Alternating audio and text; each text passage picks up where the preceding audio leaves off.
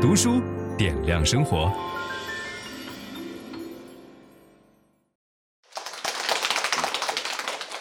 各位好，今天我们要讲一本跟每一个人都有着密切关系的书，叫做《跨越式成长》。你要理解这个跨越式成长什么意思呢？你看它的英文名字叫做 Mind Shift，就是思维转换。呃，怎么样通过自己思维的转换，打开人生的第二次旅程？没有一个人应该被自己局限在过去的生活环境当中，我们应该想办法突围。而这个突围的过程，靠的就是 Mind Shift，就是我们这种思维转换的能力。我其实拒绝过这个作者的第一本书。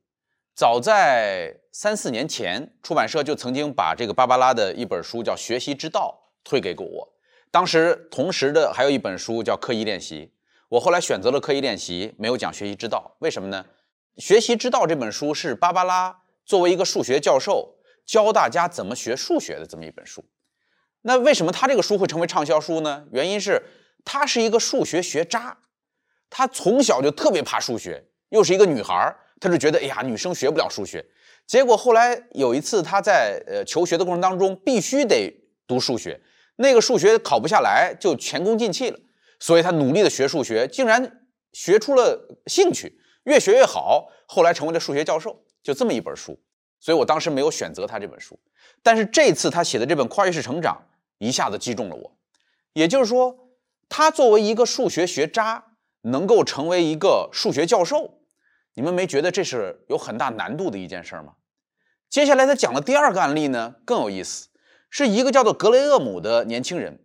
这个年轻人从小不爱学习，喜欢玩音乐，结果音乐特别有天赋，后来就成为了一个爵士乐手，而且他的爵士乐很受欢迎，灌的唱片也卖了白金销量，所以大家就觉得，你看冉冉升起的一个这个爵士新星，也赚了很多钱。结果有一次。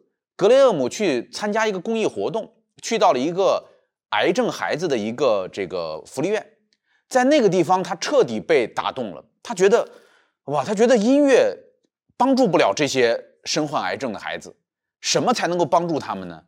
医学。所以他决定要成为一个医生。你想想看，一个音乐家从来没有好好学过数学，他就硬着头皮去考试，用一年多的时间。攻克一门很难的课，然后再用一段时间再攻克一门很难的课，最后竟然真的被他考上了顶级的医学院，然后成为了一名医生。这就是我们说 mind shift 的力量，就是我们的思维转换。我们过去认为我不可能学数学，我不可能成为一个什么什么样的人。就像我过去在整天当老师的时候，好多人劝我说：“樊老师，你整天讲领导力的课，有机会你也搞个公司呗。”我就说这是两回事儿。会讲课和会做公司是两回事儿，对吧？我就拒绝，因为我觉得我没有那个能力，我不可能成为一个企业家。但是事实上你会发现，如果你真的愿意努力去尝试，努力去做，没有什么事儿是你学不会的。所以，《跨越式成长》这本书告诉我们，核心理念就是每一个人都可以脱胎换骨，每一个人都可以长成一个你你过去想象不到的人。我在读完这本书以后，发现我身边大量的人都是经历了 mind shift，都是经历了跨越式成长。所以这本书给我们总结了大量的方法，就是你觉得你的生活好像没法改变，你觉得你的生活好像就只能够在这条路径当中走下去，但实际上有很多方法可以提供给我们，让我们实现思维的转换。这个书中有一个案例，是一个叫做 Claudia 的大巴车司机。你想，一个大巴车司机啊，每天上班开大巴，一个女士。结果有一次遇到了车祸，那个车祸伤害到了她的海马体，然后她就出现了抑郁、焦虑的这个症状，然后没法开大巴车了，这个身体受到了这样的伤害。有一段时间他想自杀，因为他觉得唯一的技能就是开大巴车，但是现在大巴车开不了了，又离婚，又自己一个人待着，又抑郁哈，很痛苦。后来有一次他告诉自己，他说我不能这样下去，我这样下去肯定会出问题，他说自救，想尽一切办法自救。最后被他找到了一个自救的方法，就是跳爵士舞。他在社区里边学跳爵士舞，后来越跳越好，呃，又跑去这个俱乐部里边教别人跳爵士舞。最后，他的朋友描述说，他是他见过最积极的人。你想想看，一个陷入绝望当中的巴士女司机，没有别的技能，但是她可以重新开始学习跳爵士舞这样的技能，并且能够养活自己，能够帮助别人，这些都是我们说 mind shift 的案例。所以这次我选择了这本书，就是希望每一个人的人生都可以重新思考。那这里边有一个非常重要的背景，就是新技术所带来的变化。你知道过去那个时候的人基本上做一份工作就是一辈子，因为环境变化特别慢。你想要学习一个新技能，你不熬上十年八年，你根本学不会。你也不可能遇到你想学什么，别人就能教你，对吧？但是今天这个转换专业或者职业给我们带来了巨大的价值。你可以随时随地去学习很多关于学习的方法，你可以遇到更好的老师。就比如说，昨天我在朋友圈里面看到一张特别有意思的图，就是清华大学呀，在他们的教室里边装了摄像机。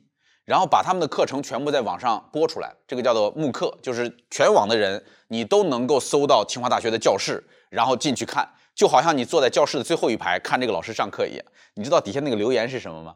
那个留言评论哈，有人写说：“妈，我上清华了，特别好玩。”所以现在你想要听谁的课，呃，无论是清华大学、北京大学、西安交通大学，还是樊登读书，你都能够搜得到。